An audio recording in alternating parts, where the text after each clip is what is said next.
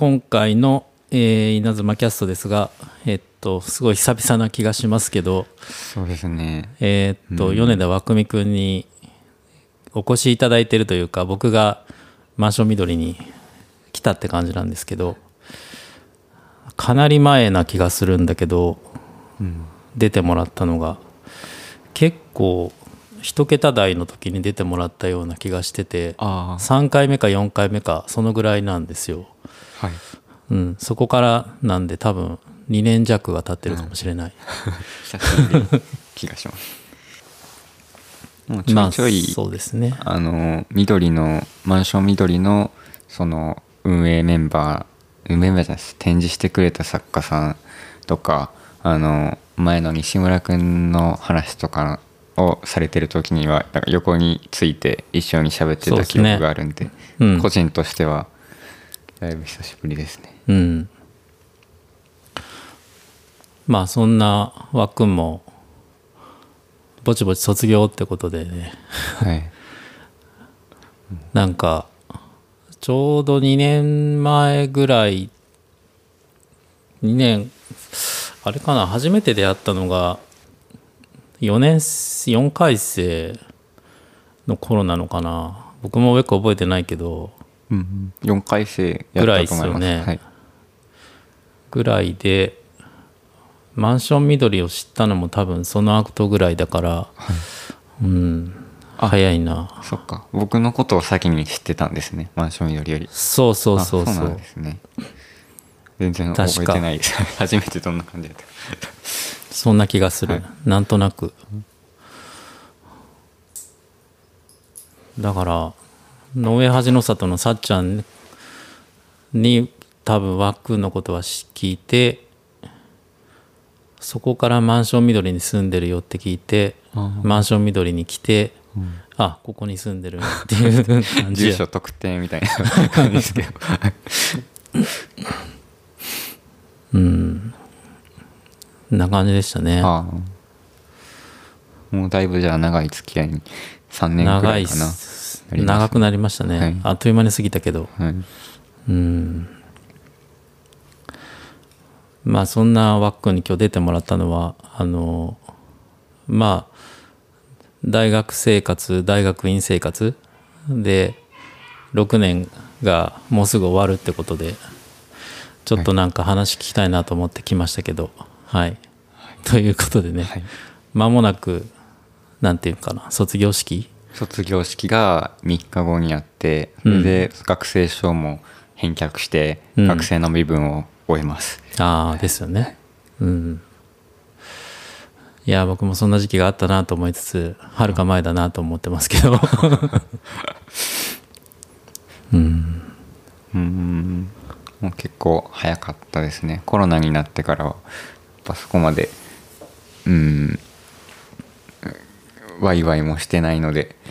そうですよね、ななんていうかあでもいいいいになったからか。なんかちょうどコロナになった時期とすごいなんていうかうーん制作とかこのマンション緑に専念しだした時期がかぶさっているのでなんかその コロナやから遊べなくなったのかそのコロナをきっかけにしてうなんかどんどん家にこもるようになってたのかうんわからないですけどあんまりなんていうか賑やかなあんまり楽しい感じはもしかしたらしなかったかもしれないです。この3年間は。この3年間はね。はい。まあとはいえねそのコロナ前の時代も当然あってその時はコロナなかったからまあ普通の今までの生活はい。してたはずでだからその2つ2つ両方とも体験したっていう意味では、うん。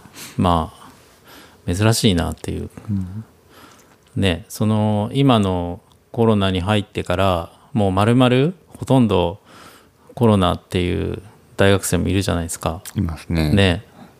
ほぼ在宅でみたいな感じとか。そういうのもでまあ半々ぐらいかなワックの場合は僕はちょうど4回生の時に、うん。コロナになったのかな、うん。4回生の春にコロナになコロナになったっていうか コロナのあの環境下に置かれた。環境下になって、うん。でそこから3年なんでうん。まあちょっと半々ぐらいですねちょうど。ちょっとコロナじゃない時の方が長かったかなぐらい。で、うん。まあそんな感じで、うん。そうですねマンション緑に来るのも僕も多分半年以上ぶりな気がする。どうですか？変わってますか？今1階にねいらいて。いやでもそんなに変わってないな。本が山積みになってるけど ぐらいかな。あれは論文で参考にしてた資料ですああそうなんだ。ああそうか論文も書かなきゃいけなかったから、はい。書いてって話なんですよね、はい。そうんまあでもそんな変わってないかな。うんうん。うんそうですか。ちょっと ちょっと綺麗にしたつもりだったんですけど。いや前からそんな 汚いような印象ないけどね。です綺麗な印象だけど。はい。うん。はいそれやったらよかっうん。整頓はされてるなーって感じ。うんまあそんなこんなでもうすぐ終わる学生生活も終わるっていうことでねちょっといろいろと話聞いていきたいなと思うんですけどはい。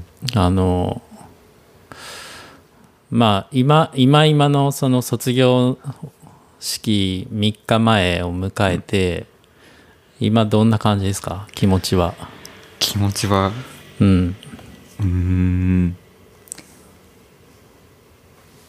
ちょっと最後ピシッと決めたいなって気持ちです。ピシッと？はい。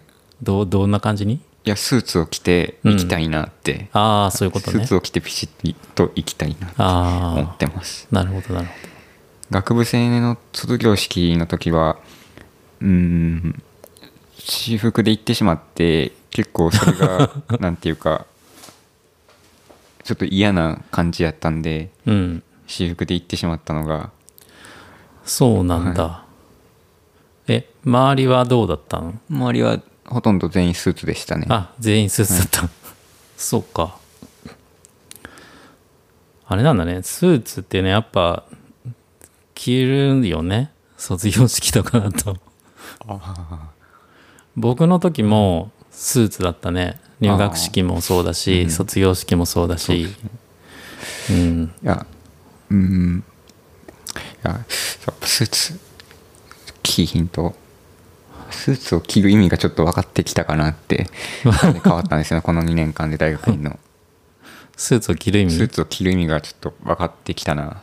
うーん。なんで3日後に卒業式やるんですけど、うん。まあそのスーツ着る意味がねちょっとやっと分かりかけてきたので ちょっとピシッと決めていきたいなと思います。なるほど。そうですね。まあ最後のい最後のというかまあ大学生にもう一回ならなければ最後かもしれない。ですよね、うん。なんか気持ち的にはもう少しやりたいやり残したとかあるいはもううん。卒業してもいいかなみたいな感じのどっちなんですか？もう卒業してもいいかなっていう気持ちです。気持ちですか？うん。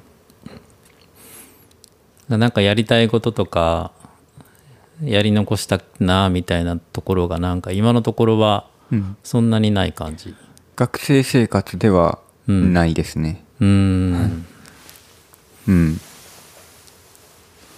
何やろ？学生やからこれやり残してることって。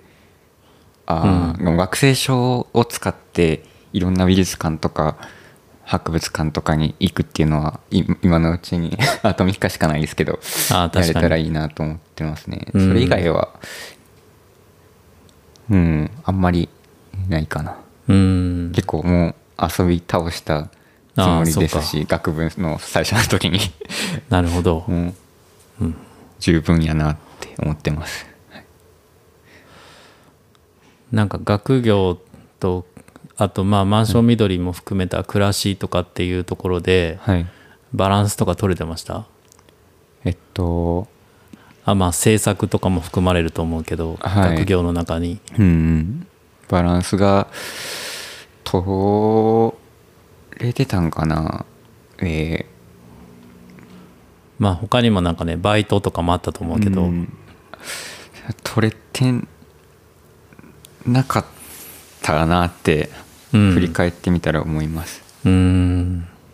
やっぱなんかどっちかマンション緑をやってたら、まあ、どれぐらい力を入れるかとかにもよると思うんですけどうん。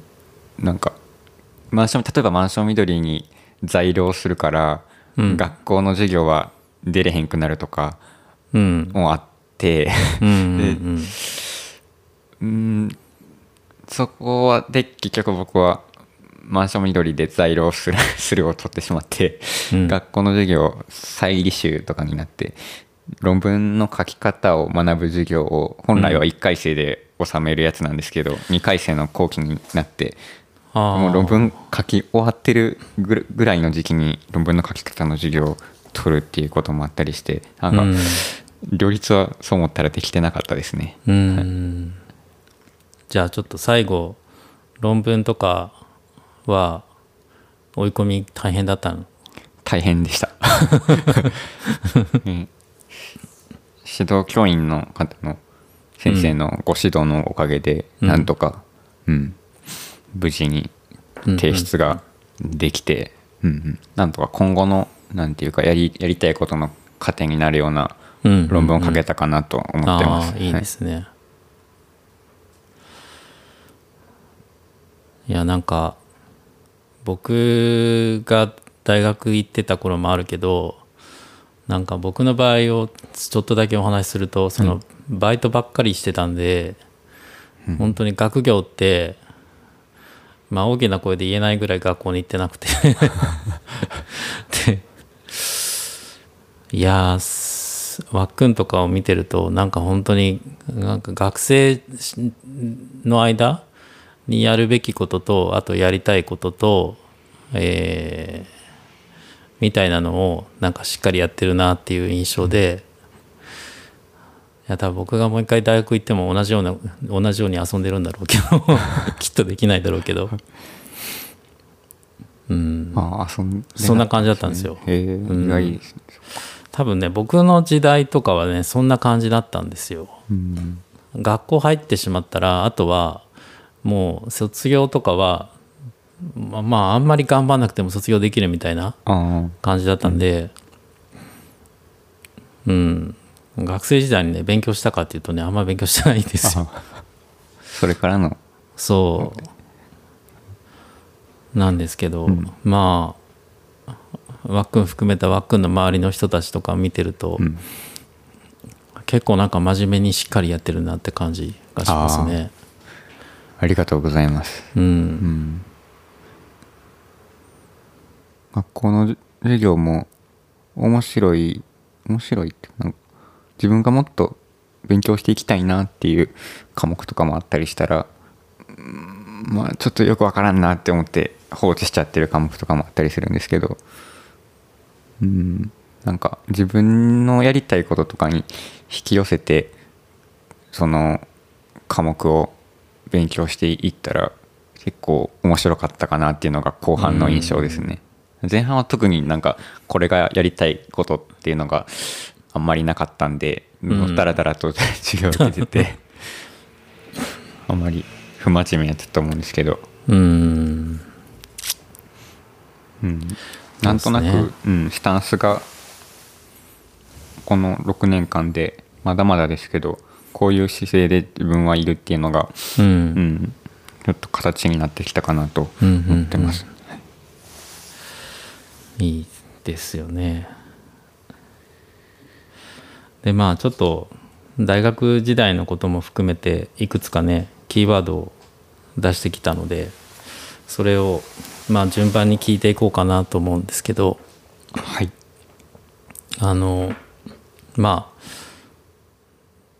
多分4年大学の大学生の4年間と大学院生4 2年間か合わせて6年間になるんですけどまあ印象に残ったことを3つまとめると何かっていうのはまず3つとりあえずタイトルだけ教えてもらっていいですか？はい。えっと、一つ目が、民族舞踊うんですね。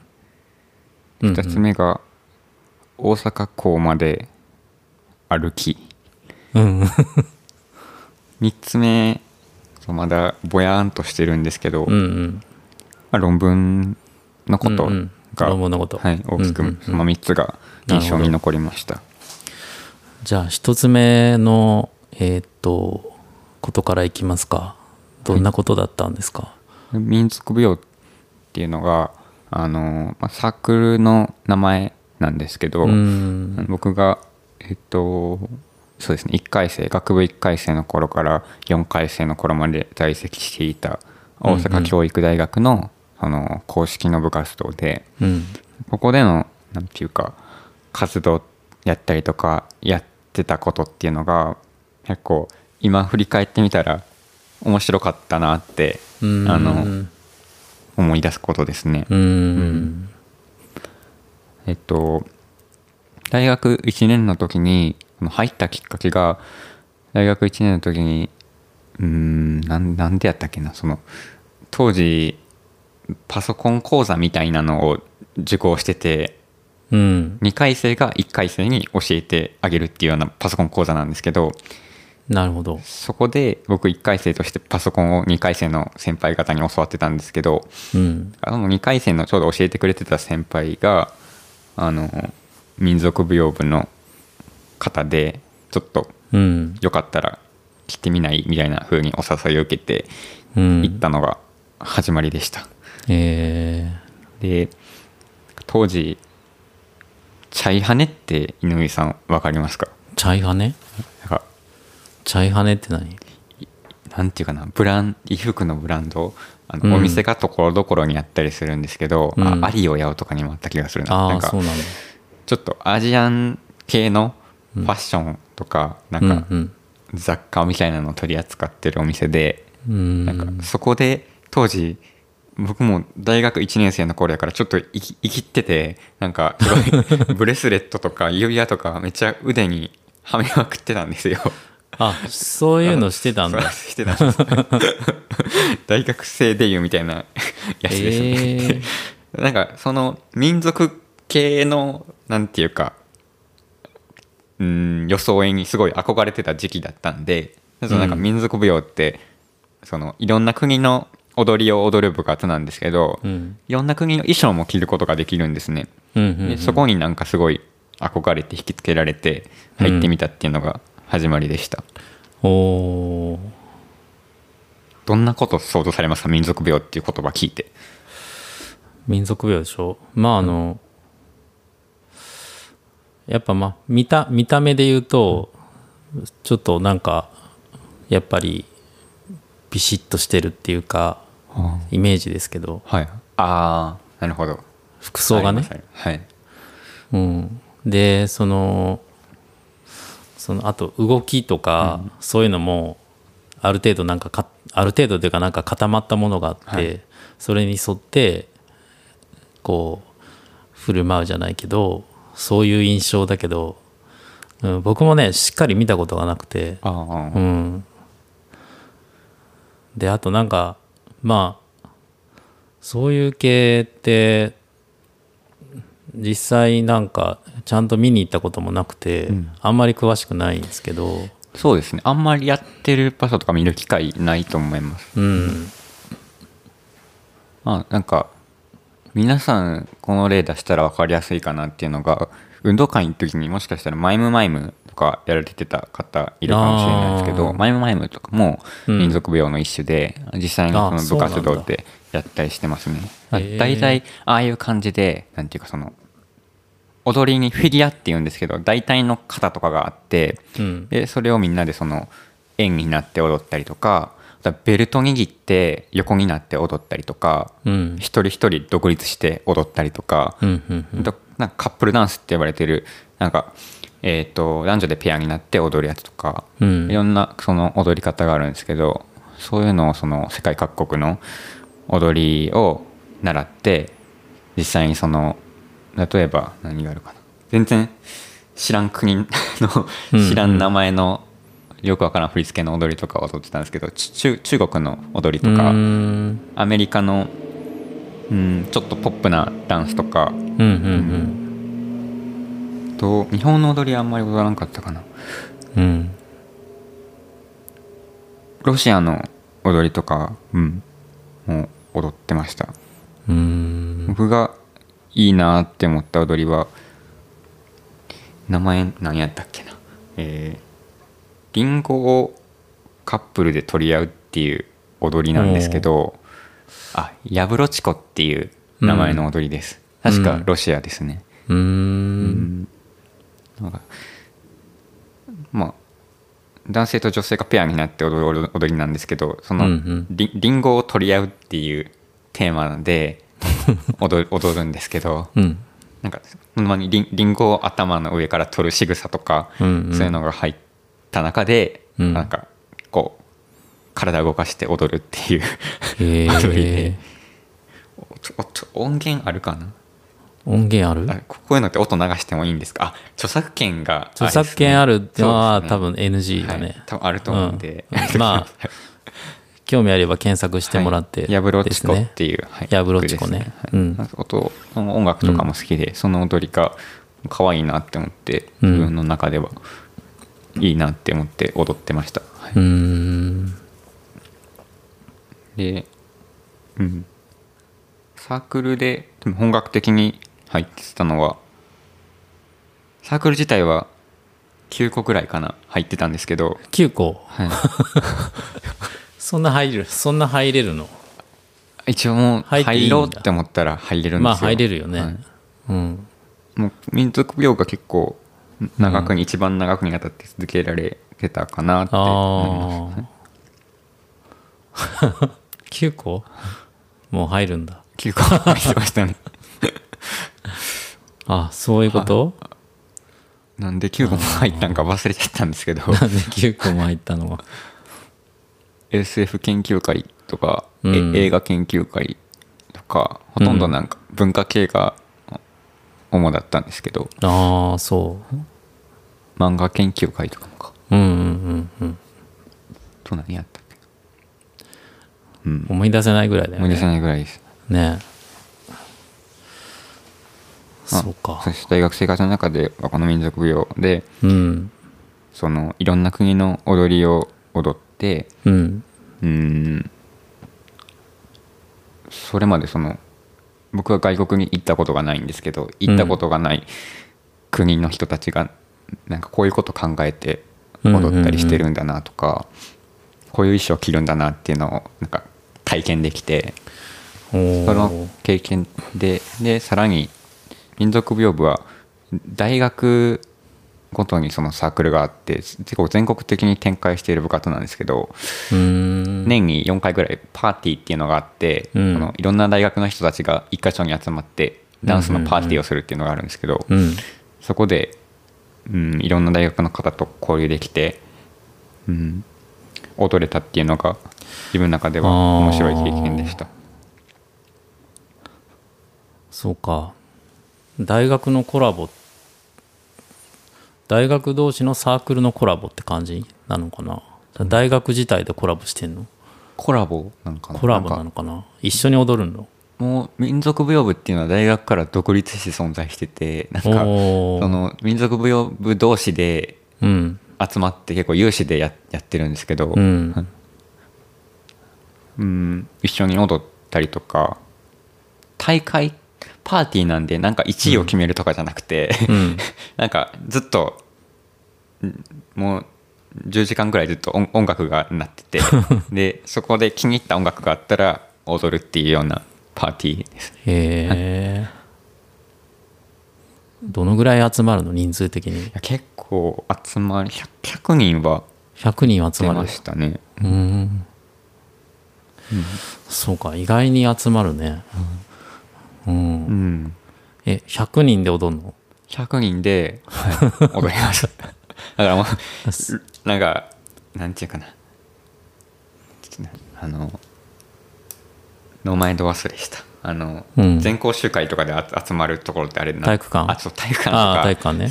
そういうの借りてやるんですけど、うん。地響きがすごくてみんなで同じタイミングで足を例えばターンって したりするから。もう地面が揺れてるんですよ、うん。そういう一体感一体感とかも面白かったですね。ああそういう感じなんだ。100人で踊るって大迫力だよね、なかなかないな。あ100人全員がその踊りを覚えてるってことはなかなかないんで、うん。もうなんか終わりの踊りとかうん。最初の挨拶の踊りとかそれぐらいなんですけど100人で踊るっていうのは。うんその100人で踊ってる時っていうのはもうすごいね。長めですね。ね。えそその中でなんかその自分の中に響いたことってなんかどんなことがあるの？その舞民族舞踊っていうのがはい。いいなよかったなって思う、うんうん。ポイントってなんか？ああ何やろ。響いたポイントはうん。うーん、まあ、知らないところへの興味っていうのが自分はすごいあったのでうんその知らない国のうーん人の価値観とかをうん。踊りを通して気づける部分があったっていうのがうん。結構面白いところですね。なんかあその知らない部分を気づける方法っていいろんな方法があると思うんですけど、うん。民族舞踊はそれが踊りであってあうんそのなんか踊りの中にすごいその国の人たちの考え方とかあのそのい一生の中にこう振る舞いたいみたいなのが含まれてたりしてなんかそれが踊りを踊ることを通して、なんていうかうん勉強できるような感じもあったりしてそこの部分が面白いなって、はい今振り返ったら思います。響いたところかな。はいじゃあまあいろんな国をまあ知るための機会だったっていうかうん。ねそういうことかな、はい。踊ってた時はそこまで多分考えてなかったんですけどちょっとうん。引退して今になって考えてみたら、うん。あそういうところが響いて自分はやってきたんだなって言葉にできますね。はい。うんまあでも新しいことを知るってね本とかそういうなんか一人で学ぶっていうのも一つあるけど、そうやってそのサークル活動を通していろんなその興味ある人と一緒に、うん。まあ学ぶって感覚じゃないかもしれないけど、うん。体験するみたいなはい。感じで知れるっていうのは印象に残るかもしれないよね。ね、あ勉強するっていう感じじゃなくてもただただめっちゃ汗かきながらうん。それを 踊り続けてるっていう体験だったんですけど、うん。なん。か体に染みついてるんですよね。結構引退して日が経ってるんですけど、うんうんでこの踊りはその全然知らん国に行ったらどっかの国の人たちと一緒に共有できるものなのかなって思ったらそれはまた面白くて。それはいい？うん。なんか例えば今後その他の米海外とかで行って、その現地のところで踊れるかもしれないじゃないですか。そうですね。踊れるかもしれない。いやなんかそのいや実は僕踊れますみたいなんでいきなり踊り始めい踊りませんかっていう、うん。まあそういう場所も必要かもしれないけど、あらかじめ調べて。でもそこでその日本人が行って踊るってなったら多分歓迎されるんじゃないかなと思うんだよね。うん、そのサークルの中に入っていけそうな気はしますね。ね。言葉別に使わなくていいので、はい、うん、多分きっと嬉しいんじゃないかなと思ってて。ああの日本にも海外から人が来て日本語片言でも喋ってくれたら嬉しいじゃないですか。それと似てるかなと思ってあ、て、うん確かに。あ日本で言うとその日本の踊り盆踊りみたいなのを外国人がうん。できてたら、あななんかすごいね。近しいものを感じますね。感じますよね、なんか和服というか着物着、うん。浴衣着てうん。盆踊り踊ってる外国人の方とかたまに見ますけど、はい。あそこまで踏み込んでくれるっていうのはうん。嬉しかったりするから、うんだから枠も今後その海外とか行ってそこで民族舞踊があればチャレンジしてみたはい。ら やってみたいです、うん。外国に行きたいっていうのもちょっと今後の目標であるので。ああ、はい、ちょっとそれも含めていいっすね。行ってみたいですね。うんうんうん。そうか民族舞踊が最初に来るとは全然予想もしてなかったんですよ。うん。いや面白いな、はいなんかなんんなんか写真はどっかで見たような気がするんだよね。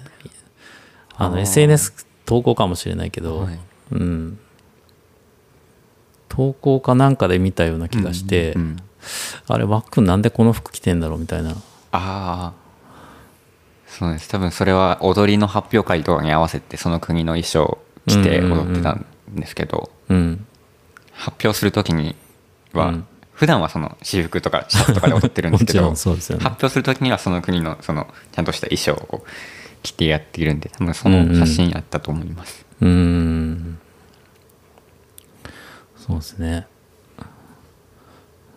民族舞踊は、うん、今思い出しても割と上に来るぐらいの上に来る。うん。思い出です。大学生活の中の、うんうんうんうんそうですねそんなとこっすかね。1個目。1個目はい、うん。ぐらいで。うん。で2つ目。2つ目が「大阪港まで歩き」っていうタイトルで書かせてもらってるんですけど、これは当時その西村君と一緒にうん。結構夜中まで残って大学の あーゼミ室うん。かな？ゼミ室かそのなんか他の制作をするための部屋で夜中まで残ってうん。絵を描いててずっと、うん。でもうちょっとしんどいなってなったらうん。山を降りて元いたところに戻るっていう生活をしてたんですけど、うん、結構もう終電もなくなってきて、うん。大学に残ってその絵,、を描いてて。うん。で銭湯行こうかなって言ってたんですけど確かなんか銭湯も閉まってたんやったっけな、うん。ってなった時になんかもう行くあてがなくなってうん。でなんか一回その当時その僕がいた大阪教育大学のキャンパスは山の上にあったんですけど、うん。一回その山を降りちゃったらうん。もうちょっと登るのがしんどいんですね結構。あのエレベーエスカレーターか。エスカレーターが上りはついてるんですけど、あが上りはついてるんですけど、うん。そのもう夜の2019時とかかなそれぐらいになってきたらもう上がらんくなってしまってその人が乗ることないんで。来ないから。歩きで登らないといけなくなって山を。うん。まあ、せっかく下まで降りてきたんやしちょっと歩くかってなって なんなんで歩くみたいなって思うんですけど 夜中の 1, 10 1時とかやったと思うんですけどうん。あ歩くかってなってうん。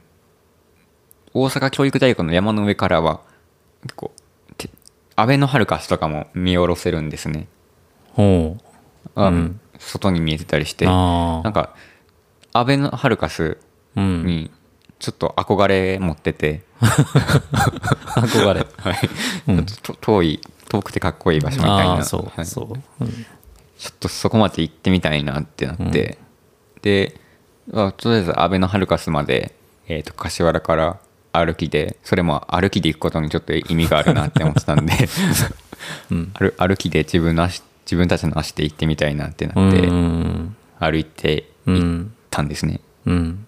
で途中でちょっとしんどくなって、うん。ネットカフェで寝うん。寝てまた歩くのを翌日に再開ししてうん。んですけどうん一回何時間ぐらいかな。アベノハルカスまでほんほんまに歩いてい行けたんですよ。はいはいはい。でそうなったらなんかここで終わるのはもったいないなって なってうん。せっかくだから歩ける限界のところまで歩いてみようやってなって、うん。でそのまま歩き続けてあの大阪港まで 1日かけてえー。行ったっていうのが結構今振り返ってみてもしんどくてうん。思い出に残ってます、うん思い出残るよねそれはね。うん、しんどかった。しんどかった。一番しんどかったかもしれ足ない。足は大丈夫だったの？それ。あそその大阪港まで、大阪港で合ってる？大阪港です。大阪港着いた時に歩ける状態だ足上がる状態だったのかとか。ああもうずってたんちゃうかな。あー、はい。あんまり。引きずる感じ？引き、うん、重たい感じで重たい感じだよね。散歩みたいな感じではうん。なかった記憶がありますね、うんうんうん。結構景色を見てると楽しかったので、うん。そこまでなんか嫌な感じじゃなかったんですけど、うん。うん、それがすごい一日をかけてその よ夜から翌日の夜からずっと歩いてうん。で当日の夕方ぐらいにやっと大阪港までたどり着いたんですけど、うん。あ行けるんやっていうなんか達成感となんか自信がついてうん。ちょっと大阪を歩けた。ああそれはいいかもね、歩いても行けるよみたいな。まあ当たり前なんだけど歩いても行けるっていう。なんかあそれが結構しんどかったんですけど。ううんん印象に残ってますね。うんうんうんうん。まあでも歩く結構なんか僕もその歩くってうん。あの最初の会社に入った時に研修で歩くっていうのがあったんですよ。えそんなんですか？そうなんですよ。え。で何キロだったかな？確かうん30キロぐらい歩かなきゃいけなかったんですよ。結構ですね。結構、はでその時入った新入社員、はい。みんなで歩くんですけどあのそれまでその歩く練習というか まあ普段歩けるけどそんな30キロ歩くなんてしてないじゃないですか、だからあのまあ一応最後まで歩いたんだけど歩いてやっぱね印象にはすごい残ってるんだよね、うんうんうん。歩けたみたいなね、うんうんでそこのそのそれもね山の中をねこう歩くみたいなコースになってて、直線でそのは歩くと20キロぐらいなんだけどわざわざ迂回して30キロしては歩くみたいなコースになっててで一人で歩くのと違ってそのみんなで歩くからまた記憶に残りやすくて、でまあその時にその会社の寮に夜着くんですけど夜着いたらもう階段をね降りらんなくて だいぶ来てますね。そう。上がるのはまだまだマシだったんだけど下りがもうなんかなんていうの？手すりとか壁をこうで体支えながらじゃないと歩けないぐらいだったんですけどそこまでではなかった。そこまで行く感じ。そこまでではなかったですね。そういううん。そこまでではなかったです。ああそっか、えじゃあそこから大阪港着いてその時はえっと昼間？夜？もうはい日が暮れてきてああそうういうの。夕暮れ時に大阪港着いてそこからは電車で帰りましたね。うんうんうんまあそうだよね。往復しなくてもね。復したら 修行ですよ。ね。だからなんかい痛みを伴う経験っていうのの方が、うん。なんか、うんうん。あと印象に残りやすいなって。なんあかーそうかも。実感としてなんか痛みじゃなくてもいいんですけど、疲労感とかああそうだね。の方が、うんうん、を伴って見た景色の方がなんか体に入ってくる感じはうん ありますね。うんうんうんそうか。でもまあひ一人でねその割と長距離歩く人もいると思うけど、そうやってそうふと思い立って西村君と歩いたっていうのはまた一ついい思い出かもしれない。よね、はい一人やったらちょっとしんどかったと。しんどいよね。途中でもうやっぱ電車で帰ろうとか思うかもしれない、今やったらできないっていうのはその多分と当時はほんまにそこまでなんていうかやることがぎゅうぎゅうじゃなかったというか、ああそっか、うん。まあ、好きな時に制作して、うん。好きな時にそれ以外のことをするっていう生活ができてたと思うんで、それぐらいに戻れたら嬉しいなって気持ちはあるんですけど そうもいかないんで、うん。ちょっとこれから先はそのやりたいこととその仕事もあるし、うんうんそういう部分の両立を考えてでもうん。そのなんか当時やってたみたいなうん。思い立ったらパッていけるような体験もどこかでしてうん。気持ちをちょっと高めていきたいなっていうのはう思ってます。んなるほど。いいかもそれは。うん、そうですね。1個目も2つ目も体を動かす系のはい。あれですね。エピソードかな、はい。思思い出すのは体動かす体動かす系かな。うん。そうですね。で3つ目がちょっとなんかぼやっとしてるけどみたいな話だったけど、はい。ぼやっとしてるけどえっ、とまあ直近であったことでうん。一番うん今パッて思い出せるのが論文を書いてた時の記憶で。うん。うん。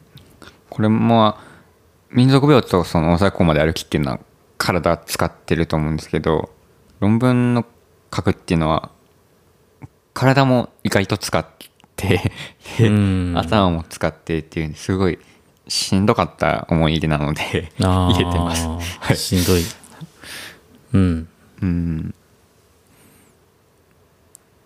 なんかしんどかったっていうのはどのなんかまあメンタル的にとかなんかどういうポイントでちょっと辛かったみたいななんかあるんですか？はい、メンタル的にもうん。しんどかったし体調的にもしんどかったですね。あの僕ちょっと言っちゃうと論文あんまり進捗うまくいいってなくてその終わり際まで、最後にあこういう点こういうことでいくってカチッて決まって、うん。あの本当に本格的に形になりなっていったんが、うん。えー2020去年のうん。ちょうど、うんまあ、終わり頃から本格的に形になりだしていったんで、うんうんここから先それまで形になってなかった分、うん詰め込んでやらないといけなくて。あなんでその12月1月っていうのは本当に先生にも本当に遅くまで残ってご指導いただけましたし自分のなんていうか不甲斐ないなっていう ところも感じたりして。うんううんん。でもそれでもすごい文章をひねり出すっていうような行為とか、うん自分の考えてることをしっかりなんか言葉に残していくっていう行為にはすごい意味があってやり遂げられてすごい良かったんですけど、うん言葉にするっていうこと自体がぼ僕がすごいに苦手なことでうん。で大学院に入ったきっかけはそのなんかモヤモヤってしてるこうありたいなっていう部分をうん。まあなんかでもそれでも言葉にした上でまだモヤモヤできることとかもまああると思うんですけどそのうん。あまりにも全体的にモヤモヤししすぎていてなんか自分にとってそのしっかりやろうと思ってることを言葉で表したりとか、うん。それを他の人に伝えて理解してもらうっていうことは、えー必要なことだなっていうふうに大学の4回生くらいの時に感じてたんで、ううんそれをちょっと大学院では、あ苦手なことなんですけどちょっとうん。踏み込んでそれを克服してうん。能力を身につけたらいいなっていうところで入りました。なんで、まあ、しんどかったんですけど、うん。そこはその、うん、自分のためにもなったなって思うし、うん。やっててよかったなって思うのでうん。大学生活で3つ印象に残ったことの一つに入れてます、うんうんうんうんうんそうか。なんか自分の思いを言葉にするっていうのもねまた一つうん。まあ言葉にするっていうこととあとはそれが人に伝わるかどうかっていうところもあるかなと思ってて、はい。伝わらないとその読んだ人が理解がなかなかできないかもしれないし、はい。とかあるじゃないですか。論文とかの場合って、なんか言葉とか文章でも自分が読んだら分かる文章もあれば、論文みたいにその人が読んでどういう意味なんだろうっていうのが想像できるとか、うん。っていうところまで踏み込まないといけないからはい。難しいのかなって思ったりはい。するんだけど本当にそこのところですね。自分は言葉にしたけど、その言葉は全然他の人には伝わってない自分語になってたりっていうのがあったんでそうね。その作業が結構あうん。意外と僕って言葉の意味し知らない意外とって言ったらなんかできてるような感じがするななんか当たり前なんですけど 言葉を使ってなかったから当たり前にその言葉の意味全然知らずに使ってたなんとなく使ってた言葉とかもいっぱいあったりしてうん。でそれをなんとなく使ってしまうとその読み手に誤解を与えてうんしまう、あこれがなんていうか一般的に読みやすい文章とか伝わる文章なんやっていうのをうん。勉強できたのはいい経験でした。ああ、はい。なるほどなるほど。そうだね、うん。あとは中身とかもね、はい。問題に問題というか中身をどうするかとかうん。もね織り込まなきゃいけないし、うんそこも難しいところ難しかったすです。はい。難しいよね。これは喋ったら多分い1時間ぐらい。1時間ぐらい。1時間ぐらい来そうなんで。中身は難しかったです、はい、うん。そうですね、まあアートの領域って言葉にするのがやっぱり難しい部分があったりして、論文は論理的になんかこのこれのためにこれをやるとかこれをやったのはなんかこういうことのためだっていうようなうん。全てのことになんかうん。理由があって、うん。でそれがなんか結局は社会的な意義につながってるっていうのが論文の構成だと思うんですけどうん。僕は普段やってるその美術表現は社会的な意義につながらないうん。のがうーん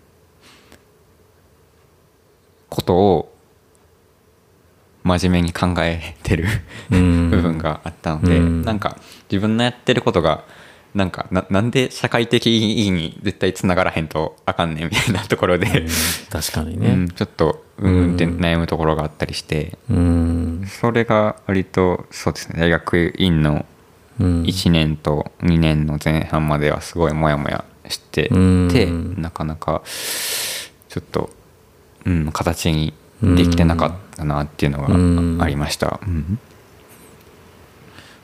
いやそのそのなんですなんでその社会活動とか社会とかに、への影響とか、あとどういうその社会貢献とかっていうことを考えないといけないんだろうと思うのはすすごいいいことだと思ってて僕はね、あのそんなのねあの 生きてる中で全てが全て社会貢献につながるかってそんなことないじゃないですか。はい。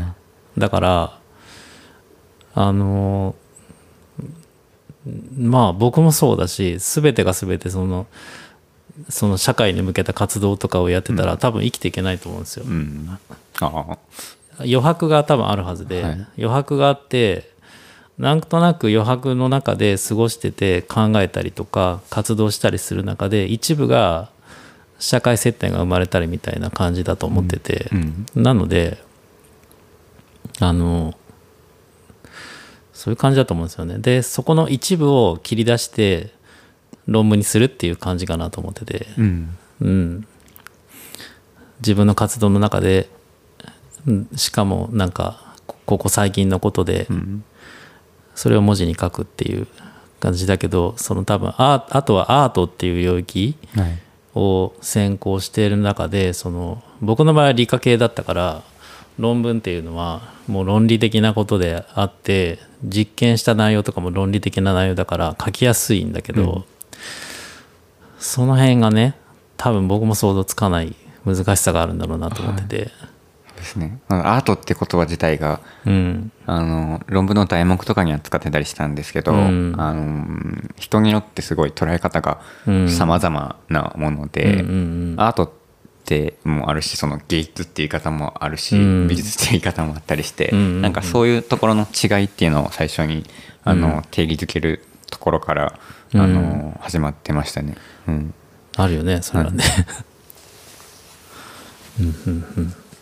あすごいその論文書くっていうのはうん自分にとってはしんどい内容だったんですけど、あうんのご指導いただいている先生やったりだとか、うんうん。あとは自分の論文の中ではそのアーティストランスペースっていうアーティストが運営する場所っていうのがキーワードになってて、うん。えーそういう活動を全国各地で展開している。なんか面白いな、面白いな面白いなって言ったら すごいぼやけたんですけど 自分があそれそれをあのなんていうかな。店としてうん。運営しつつそのアーティストが展示をする場所としても開けてるみたいなスあペースを実際に調査してうんうん。あそこまで言ったらいいかな。難しいよね。これ多分ね、論文の話をねしだすとね3時間コースなの まあ3時間3時間コースだけど、まあい今のねその印象に残ったことを話してもらったんですけどあのちょっと時間を巻き戻そうかなと思っていて、うん、大学入学前とかに巻き戻そうかなと思ってるんですけど、あの大学入学前大京大に入る前と、えっと、今の、えー心境の違いっていうところがどんな感じかなと思ってて、はい。ああだいぶ変わりましたね、えっとうん。大学入学前はうん。僕はん漫画家にを目指してたんですね。なるほど、はい。うん。漫画家を目指してて漫画をずっと描いててうん、で大学生の間はずっとそのま漫画を描いてるもんだとうん。思ってたんですけど、おうほうほうほう。はい、でなんでその今やってるようなか絵画うんやるとか、うん。こういうようなススペースマンション緑みたいなスペースを運営するみたいなことは全くなんていうか 考えてなくて、うん。本当にそのおも面白い漫画が描きたいっていううん。ただそれだけであとは美術の勉強は引き続きちょっとしたいなっていうのがあったんで、うん。漫画を描くっていうのがメインであってで美術の勉強もそれに続くものとしてあうん。の吸収できたらいいなっていうのがあって大学は入ってました。っていうのはなんかうん。僕は大学入るまでの間にうん。その画画商の話の、ま、漫画を描いててうん。絵をやり取りするのが画商なんですけど、うんなんかそういうところで美術の知識をもっと身につけたいなっていうのがあって、大学には入ってましたね。でうんまあ大学に入入らないっていう選択肢がうん。なくて、なんかそこはちょっと本当にみんな大学に入るから大学に入るっていうようなレールの上で入っちゃってるなっていうのはあるんですけど、うん。なんか大学に入ったら漠然とその何何かを学べてそうのん。社会人になろうとも思ってなかったんですけど、あのうん社会してたらでも社会人か。なんかその教養を身につけれたらいいなで美術の勉強もちょっと続けたいなっていう気持ちで、うん。でも、うんうんその漫画を描くのがメインやっていう気持ちで大学には入ってました、うんそれが大学入学前の前の話。心境です、で今の心境も多分あって、そこ差分があると思うんだよね、はい。それがな何なのかっていううんところとか何かあります、そうですね。そこはうーん漫画を描きたかった時は漫画を描きたかったんだなっていう、なんていうか。あのあと表現に対しての考え方が変わったっていうのがうん。変わったところ違うところかな、うんうんううん。んその漫画を描いてた時もうーんは漫画っていう形式がやりたかった、うん。でももうちょっとうーん深く探るとその形式の中でやりたかった頃とか表なんか例えば僕は短い時間でうん。起こる話。うんですごいなんか伏線が回収されていくようなうん。短時間で短いストーリーの中でうん。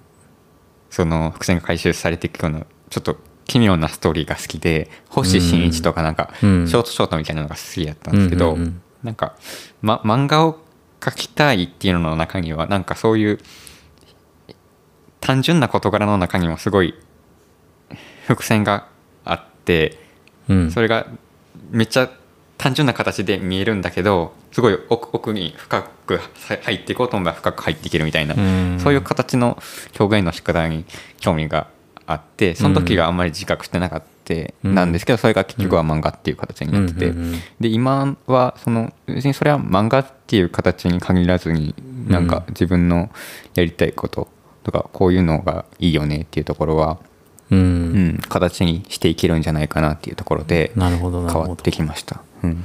うん。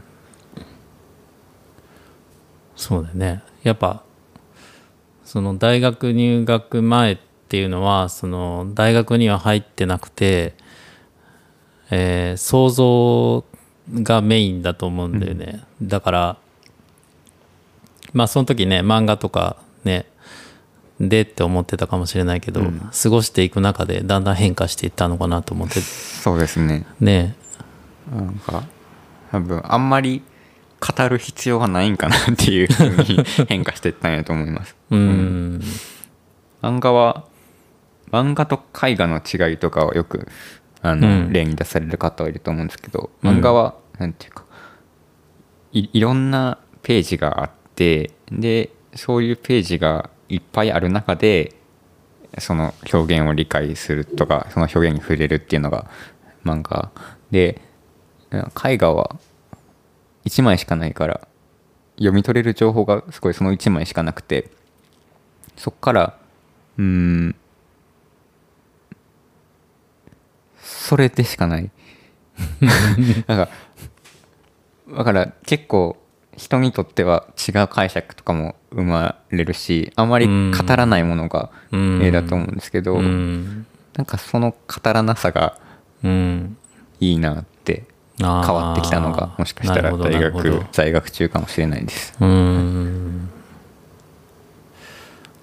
いやなんかその辺ってそのマンション緑で展示とかも何回か僕も見見学というか見に来てるけどその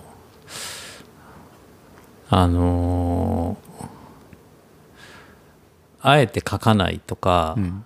あえて言わないみたいなことがあるんだなっていうのが分かってて、でそれって僕もいいなと思ったんですよね実際のところはい。見に来て、あそう。うん、なんでいいんだろうって思ったんですけど、やっぱその自分が考える創造的なこととかっていうのを考えるためのスペースがあるっていう感じ。うん。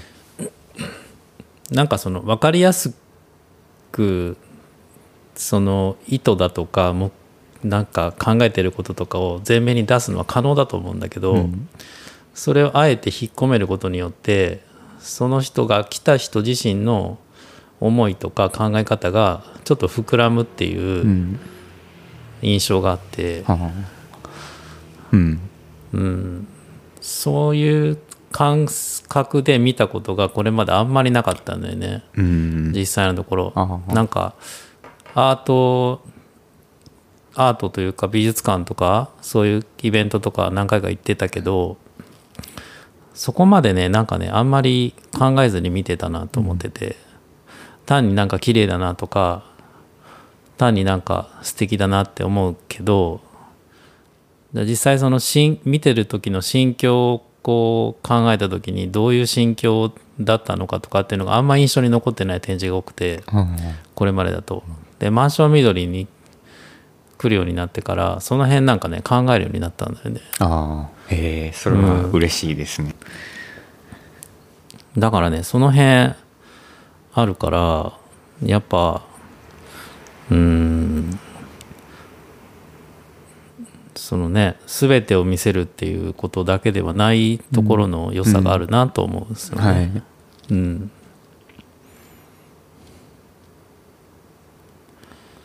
うんうん。まあそうですね。大学入学前と卒業前でやっぱり違うなっていうところはありますよね。どうしてもありますね。かなりね。まあ入学前と現在の心境の違いっていうのはまあそんな感じかなって思ったりするんですけど、はい。でまあちょっとちょっと残りいくつかあるんですけどえっ、とまあい印象に残ったこととか現在の心境の違いとか聞いてきたんですけど、あのまあ6年間の大学生活を通してまあこれが得られたかなみたいなことまあたくさんあると思うんだけどはい。なんか印象に残ることとかの得られたことの中でうん。なんかあるかな？ああそうですね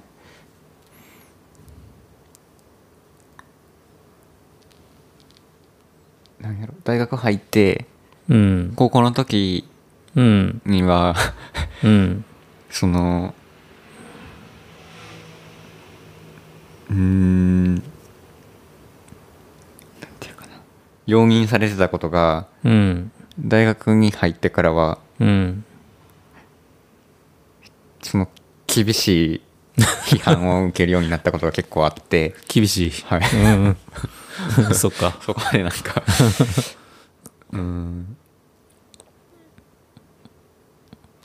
なんていうかな。あこういうことしたら孤立してしまうんやなみたいな。おおそんなことがあったんだ。学びましたね。はい。へえそうかまあでもそれは多分その高校生はい。まではそのまあ社会接点っていう意味で言えばまだまだあの接点が少なかったがゆえに社会に出たちょっとなんか大学と社会っていうのが中間点みたいなとしたら、接点が増えるじゃないですか。はい。地域の人と触れ合うとか、うん。大学の先生と会うとかあとは違うところから来た学生がいたりとか、うん。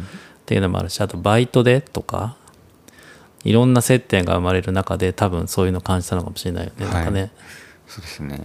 うんうん。確かにうん、ここではこういう振る舞いしていいけどここではあかあかんねんなみたいなところとか。でもなんかうん。素でいられないのはちょっとしんどいなみたいな。のもああそうね。あったりして、うんうんうん。あでもここらその最低限は守るところはここやねんなみたいなうん。のを なんか探ってった感じはありますね。なるほどなるほど。あとはなんていうか前の話にももしかしたらつながるかもしれないですけど、うん。なんか自分はどどういう立ち位置でうん。その周りと関わっていくのかっていうところも、うんううんんちょっとずつあの分かってきた気がしてます。うんうん、例えばこのその藤寺の中のコミュニティでもも、うんはどういう立ち位置で、うん。えー、と周りの人と関わっていいくのかとかうん。うん。もっと大きくして言ってその日本の中では今なんか自分はどういう立ち位置でやってるのかとか、うん。うん、今まではそのじ自分はだからどどういう姿勢でやるとかあんまりなかったのでなんかそこら辺がうん。そのさらさらさらその世界の中にうん。いて楽しく振る舞うくらいやったんですけど なんかうんうんうんうん。そこででも楽しく振る舞ってたらなんかしんどくなってきちゃって。うん。なんやろ。楽しく振る舞っててもなんかその世界の中に いろいろなんか洗濯機の中で回されてるみたいな感じになってきてなんか楽しくないこともだんだん起こるようになってきて、うん。でそれでなんかうん。なんでかなって思ったらうん割と自分はなんかこういうスタンスで向き合うっていうのがないから影響を受けやすい、でも、ないからいろんな人と今まで関わってうん。これたしあまりその突き放したりしなかったなみたいなうん。部分もあるんですけど、うん。でも今はこういう向き合い方でいくっていうのが、うん。うん、自分の中ではああるので、ううん。んそこは、えっと、今までとちょっと変わったところ大学の中で身についたことなのかなって思います。いやなんかそのあの船ってふ大型ふ大型の船とかでも何でもいいんだけど、あの陸地にとどまっている時にアンカーっていうか下ろすじゃないですか、怒りみたいなのがあって。であれって実は大事なんだと思ってて、そのアンカーがないともう流されっぱなしじゃない？はい、でもそのアンカーがあることによってそのまあいろんな影響は受けるにしても自分の怒りはここでここにそのこういう意味でいるっていうのができたとしたらそれはすごい大きいんじゃないかなと思ってて、うんそんな感じなのかな？アンカーはいいですね。アンカ あんまりそのなんか固定しすぎないっていう感じで、うん。うん。アンカーっていうのはいい例えですね。うん。アンカーみたいな、うん、重りが、はい、ちょっとうん。作られつつあって、うんうんうん海に沈んでいってるっていう感じです。はいうんうんうんそうだね。うん。ということでねそうですね。だいぶ話してきましたけど、はい。あとまあ最後にちょっと聞こうかなと思ってるのはえっとまあこれからその大学を出てどんな目標があるのかとか、じゃあそれに対して今からこんなことをやってみたいなみたいなことがあればね、はい。聞きたいんですけどうんえっと、これからの目標は、うん。うーん、院で研究してきたことをうん。実践していくっていうのがまず一つあります。今あの目の前に見えてるところでは、うんうんうん。うんもちろん。院ではうんその社会人になってからうん。自分がそのどういうふうに動いていけばその制作と生活とあうん。とアートスペースの運営っていうのがバランスよくその持続できるのかっていうところをうん。研究してたんですけど、うん。まあそれをちょっとこの数年はうん。実際に自分で実践してみて、うん。まだちょっと論文の形でうんうんうん。残せたらいいなって思ってます。ああそうだねなんかまあ実践っていう言葉を聞くと思い出すのは僕のおじいちゃんの言葉であのちょっと前におじいちゃんが出てくれたんですよ。100歳のおじいちゃんがラジオに。うん。うん、でそのおじいちゃんが言ってたのが実践が大事だって最後に言っててあもう実践しないともういけないと。実践ありきだっていうことを言っててあまあそれがそのまさかわっくんの声から出てくる っていうのは素敵だなと思いましたね。ありがとうございます。実践ね、うん、うん、またなんか実践してみて、えっといろいろ感じることがあると思うんだけど、その時にそのやってみて分かることが多分まだまだたくさん出てくるから、はい、それをやっていく中でいろいろこうあこういうことだったんだって気づきもあると思うし、たくさんなんかさっき和くんが未知のことを知るのが楽しいみたいな話があったけど、はい、そういうことも多分たくさん出てくるはずで、うんだからそういう意味ではなんか実践していくっていうのはすごくこれからとても意味があるんじゃないかなと思ってるんで。ありがとうございます。うん。うん、ちょっと最後にすみません。言ってしまうんですけど、うん。あのマンションみみどりとの関わり方とか、うん。スタンスとかもだいぶこのうん。何年間かでできてきて、えっと、ここは大阪の藤寺市にあるここでうん。住んでる人はこういう人たちだからうん。で運営してる人はこういう人たちだからこういうことができるよねって、うん。でこういうことをやることにうん。なんていうかうーん意味があるっていうかこういうことをやるのがいいなっていうのがなんとなく最近出てき,、できつつあってああ、それをちょっとこの残りの残りのって言ったらどっか行っちゃいそうですね。どっか。あの何何年間かで、はい。うん。や実際に時間かけてやっていけたらいいなって思ってます、そうですね。外国に行きたいなともああそれはそうだね、さっきの話じゃないけど民族舞踊もあるし、はい、はい、そうです。それはぜひ体験してもらって、現地の人と触れ合うのもうん。またいいと思うんで。ね、まだまあね。ね。ん割と23年はいると思うので、確実に今言えるのは、はい。うんうん。引き続きお願いします。そうですね。はい。まあということでちょっと割と長めに撮った気がしますけど。はい。はい。まあまたあれですね。ちょっとあのわっくんもそうだけど他のゲストの方もうん。しばらく出てない人もいたりするんで、はい。最近どうですか的な話をうん。今後もちょこちょこ入れようかなと思ってるんでまた出てもらえると嬉しいなと思ってます。またまはい、たお願いします、まあということで今日は、えー米田和久美くんにきに出てもらいました。はい、ありがとうございました。ありがとうございました。はい